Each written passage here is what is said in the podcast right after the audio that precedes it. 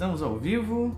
Ah, chegamos aqui 15 minutos atrasado na nossa live, mas estamos aqui, né? Antes, antes tarde do que nunca, como diria o ditado, né? E hoje vamos falar sobre o sucesso é ser feliz, do Roberto Chiniachik. Na verdade, minha pretensão era fazer de dois temas, né?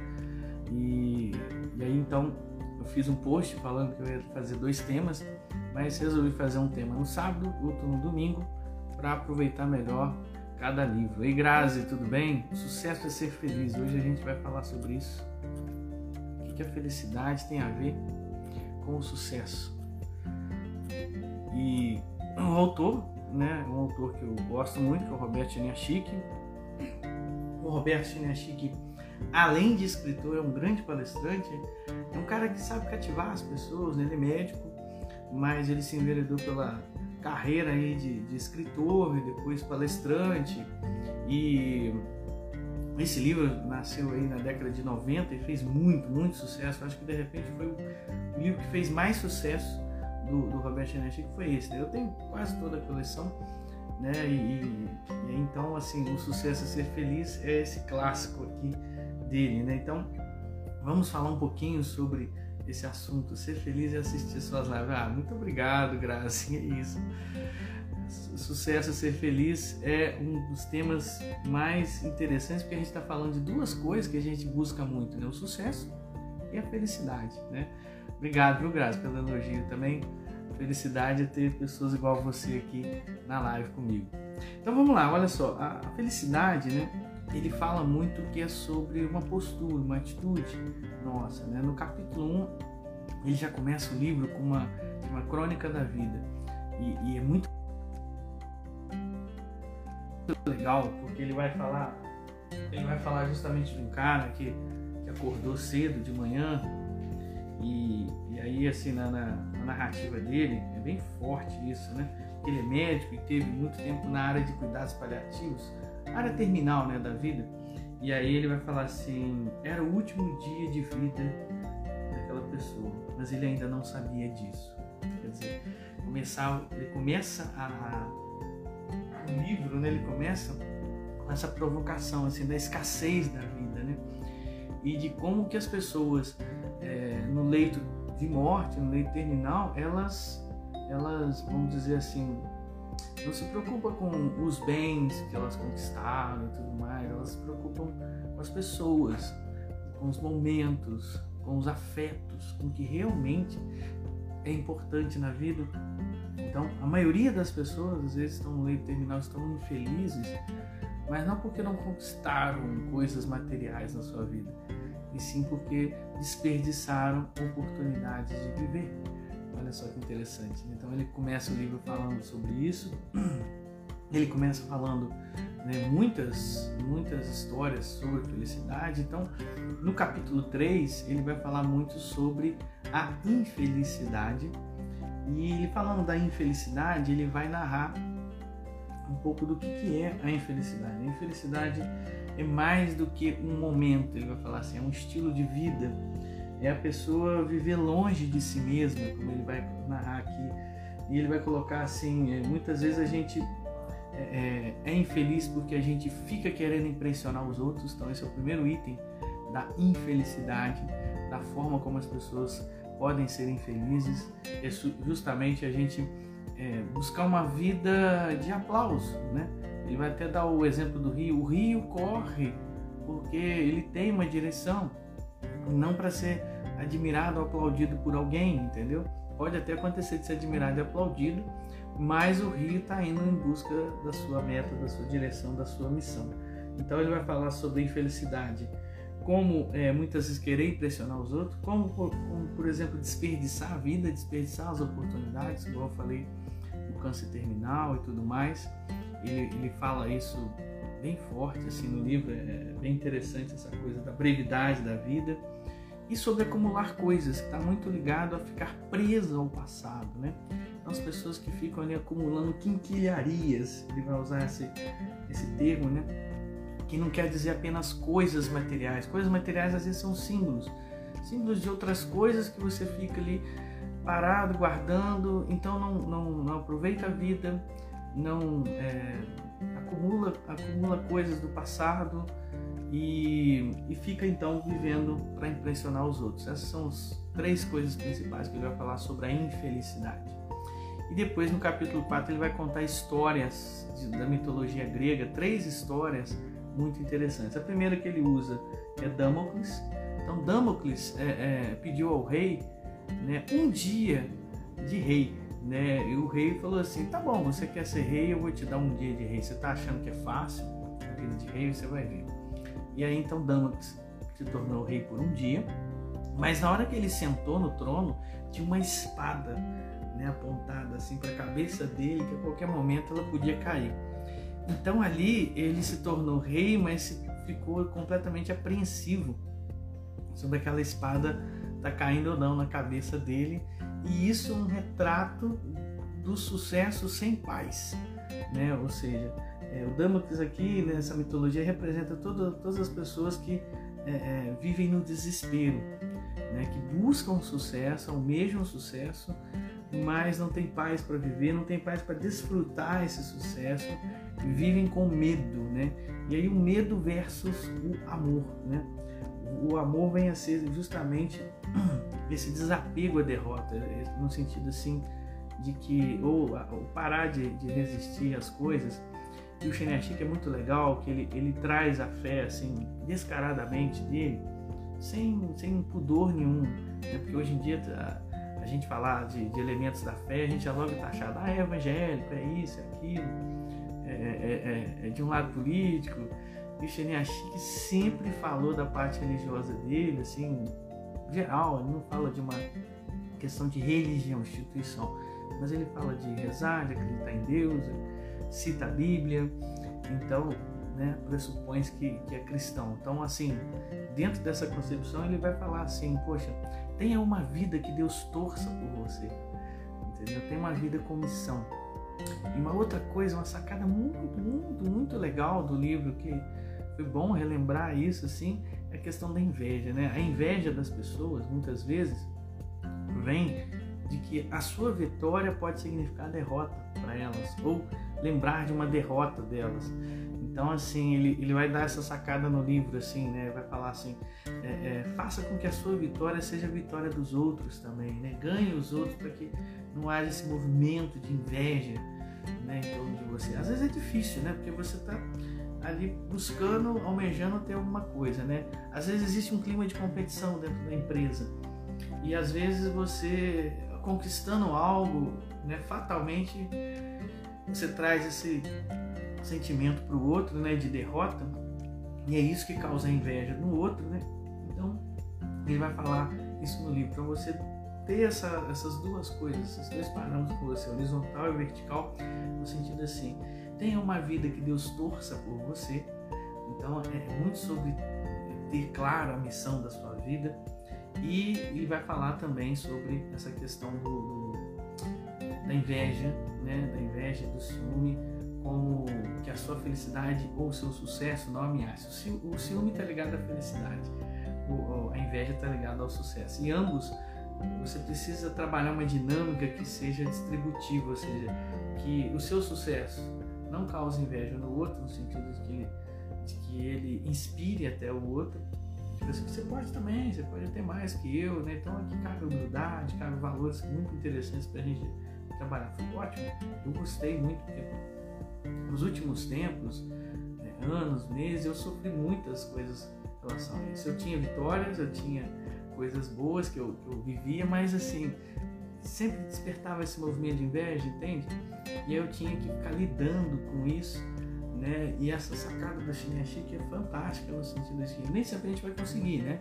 Conquistar o outro no sentido de que ele celebra contigo a sua vitória, mas se a gente de alguma maneira consegue amenizar né, é, essa dinâmica da inveja, né, conseguindo é, compartilhar com outra a nossa vitória, né, ou então não sendo tão, não sendo tão assim prepotente na questão de, ter conseguido as coisas, se a gente consegue um pouco disso, né, eu acho que vale muito a pena a gente é, trabalhar essa dinâmica para ter menos trabalho com as invejas do, das pessoas, né? E o ciúme também no sentido da felicidade. O Rubem Alves vai falar que o ciúme é o outro descobrir que você pode ser feliz sem ele. Então o ciúme está muito ligado a isso e quando você desapega disso, né? desapega, ah, você não pode ser feliz sem mim. Quando você desapega dessa questão, você então para de viver refém desses sentimentos que, que, são apegos, né? E falando em apegos, ele vai falar de quatro pilares, mas eu, eu, eu fugi aqui um pouquinho que são três histórias da mitologia. Então, uma é o Damocles, que não tem paz para viver, porque é, para reinado, porque tem uma espada sobre a cabeça dele. O outro é o Sísifo, que é um cara muito esperto na mitologia grega que enganava os deuses. Somente dois caras tiveram oportunidade de sair do Hades, né, que é o inferno grego, que é o Morpheus. Então, Morpheus tem uma história muito interessante. Ele, ele consegue escapar do inferno, mas ele volta para pegar a amada dele. E aí então o Hades falou assim: Olha, eu vou deixar você ir com ela se você for andando na frente e não olhar para trás. Você confiar que ela está atrás de você. Num determinado ponto da, da, da coisa, ele desconfiou que talvez ela não estivesse atrás, olhou e ela estava caminhando logo atrás dele, pertinho. Ele falou você desconfiou, agora os dois voltam para o inferno. E aí, assim, essa, essa é uma lição bem interessante, a questão do amor, de confiar no outro, né? Tá ligado ao ciúme que a gente falou agora há pouco. Agora, o Sísifo, ele enganava os deuses e eles conseguiam escapar do inferno. Só que o, o, o Hades não é fácil, né, descobriu as tramóias dele e condenou ele a uma vida de quase. Que ele todos os dias tinha que subir com uma pedra até no alto da montanha e na hora que ele chegasse ali pertinho de onde ele tinha que levar a pedra, a pedra rolava para baixo de novo e tinha que começar tudo de novo. Que metáfora é essa para nós aí? As pessoas que vivem autossabotagem. A vida do quase. Ah, quase que eu fui rico, quase que eu casei, quase que aconteceu isso de bom, quase que aconteceu aquela outra coisa. E aí então ele, ele, ele vai falar justamente isso, que falta força interior das pessoas, uma certa preguiça, sabe? De realmente levar a coisa adiante. Isso é a autossabotagem. Então tem pessoas que não são felizes e não têm sucesso, sendo que as duas coisas precisam casar, isso é muito importante, porque o, livro é sobre isso, é sobre ah, se eu tenho sucesso eu não posso ser feliz, ah, se eu tenho felicidade eu não posso. Não, não, vou ter sucesso. Né? Quando uma coisa alimenta a outra. Por exemplo, ele vai falar assim, é muito difícil alguém ser feliz se você não tem competência na vida no sentido assim, disciplina, né? Ele vai falar de quatro Ds, que é os quatro pilares que eu ia falar daqui a pouco, mas já adiantando, né? se você não tem essa disciplina de ser competente em alguma coisa, e aí você não vai ter paz na vida para poder ser feliz, sabe? Você precisa ser competente nas coisas que você faz para que você então esteja seguro, né, do, do, do seu trabalho, que você esteja seguro de ter o feedback, ter o retorno do seu trabalho com isso. Então ele vai falar sobre essa questão da competência para ter paz. Então o sucesso alimenta a felicidade. E a felicidade faz o sucesso valer a pena, no sentido de que o que, que adianta ganhar o mundo inteiro e perder a vida? Né? Então o mundo é o sucesso e a vida é a felicidade. Então é, uma frase bíblica do, do próprio Jesus e está completamente ligado a essa temática aqui. Então, o Sísifo é a autossabotagem, o Damocles é a falta de paz, né? E o, o Midas, que é a terceira história, né? é o cara ambicioso, que ele queria. É, não me lembro qual foi, acho que foi o Baco, deus do vinho. Ele fez um trabalho para o Baco, né, para o deus do vinho, e aí então o deus do vinho deu para ele o poder de tudo que ele tocasse virava ouro. Foi o que ele pediu eu quero que tudo que eu toque vira ouro. Sabe aquela pessoa assim, plenamente sucesso? Só que nessa, nessa questão toda, ele ficou 10, 100 vezes mais rico do que ele era, né? Porque tudo que ele tocava virava ouro. Então ele ficou trilhardário. Só que tinha um problema. Na hora que ele foi comer, as frutas que ele tocava também viravam ouro. Tudo virava ouro. É aquela pessoa que não sabe separar a vida do mundo. Né? Ou seja, não sabe ser feliz só sabe viver com o trabalho. Então, o Midas é aquela pessoa que acha que o dinheiro vai trazer a felicidade. Não, o dinheiro não traz toda a felicidade. É importante dizer que assim, ele não traz felicidade, mas ele é importante para a felicidade também. Mas ele não é sobre a felicidade toda, no sentido de que quando, quando o amor é artificial, vai dizer o Osho, está lá no livro essa frase, quando o amor é artificial, o dinheiro se torna fundamental. Né? E aí Nelson Rodrigues vai ter várias histórias sobre o dinheiro, né, que abre portas e, e outras coisas mais, entendeu? Então o, o, ele vai fazer essa, essa alusão aí ao Midas com relação àquela pessoa que aposta tudo no dinheiro para ser feliz, né? Entendendo que achando que só o fato de ter sucesso material vai garantir para ele a felicidade que é, é, interior, né? que é afetiva. Então é isso aí, o, o, os quatro pilares que ele vai falar sobre felicidade é o primeiro pilar é a disciplina. Então você precisa ser uma pessoa que, que precisa ser uma pessoa que, se, que realmente se leva a sério na questão do seu trabalho, que realmente se dedica, que realmente faz a coisa acontecer. Então, competência, né? Seria a palavra que a gente fala. A segunda coisa que ele vai falar é a palavra dedicação, né? Então, de disciplina ele vai falar de dedicação, que é aprender a priorizar. Tem muita coisa que não é importante na sua vida e que às vezes ocupa o lugar daquilo que realmente é. Então, aprender a, a tirar os excessos é o caminho da felicidade. A felicidade muitas vezes fica sendo vendida como algo que nos falta, mas às vezes é algo que nos sobra. Às vezes tem muita coisa sobrando na sua vida que deixa você infeliz, as quinquilharias da infelicidade que ele vai falar no capítulo anterior. Então é, é, muito sobre você aprender a priorizar, aprender a ver o que, que é realmente importante, qual é a única coisa importante mesmo na sua vida. Então ele vai falar disso. E terceiro pilar ele vai falar sobre escolher que é sobre você não desperdiçar as oportunidades de ser feliz. Aí entra um pouco da determinação, né? De saber escolher as coisas. Não, eu quero esse caminho. E aí essa, essa coisa de ter uma missão na vida, de ter um norte, de ter um, o seu grande porquê, causa resiliência para você continuar, seja o que for que você estiver fazendo, porque o seu porquê é forte. Nietzsche vai dizer, se você tem um porquê bem forte, o como sempre aparece. Então, assim, é, saber, saber ter essa determinação. Então, ele vai falar de disciplina, que é ser competente, ele vai falar de priorizar, que é ser dedicado, ele vai falar de escolher o seu caminho, que é determinação, e por último, ele vai falar do desapego, né? ou do desprendimento mesmo, né? que é justamente essa capacidade de desaprender. Ele vai falar assim que, olha, o novo analfabeto do século XXI não é a pessoa que não sabe ler e escrever, é a pessoa que não sabe aprender, desaprender e reaprender. Reaprender sobre reciclar, desaprender sobre desapegar e aprender sobre absorver coisas novas. Então, desaprender talvez seja a coisa mais importante hoje para a gente saber fazer, né? justamente porque às vezes a gente é bom em aprender, mas como você é bom em desaprender as coisas, então é sobre isso que ele vai falar, sobre desapegar, sobre desapego. E de certa maneira é fazer algo para conseguir um resultado melhor, é deixar algo por algo melhor. Entendeu? Então assim, a vida é feita de determinação, saber escolher o seu caminho, dedicação, é priorizar aquilo que é realmente importante, disciplina, que é ter competência, ter um método naquilo que você faz e é desprendimento, no sentido de abandonar o que não está funcionando para poder né, é, abrir espaço para o novo que vai funcionar de fato na sua vida. Então é isso, fiz esse pequeno, esse pequeno resumo aqui do o sucesso é ser feliz e é muito legal o livro, sabe? É muito bonito assim as formas que ele escolheu para escrever e tudo.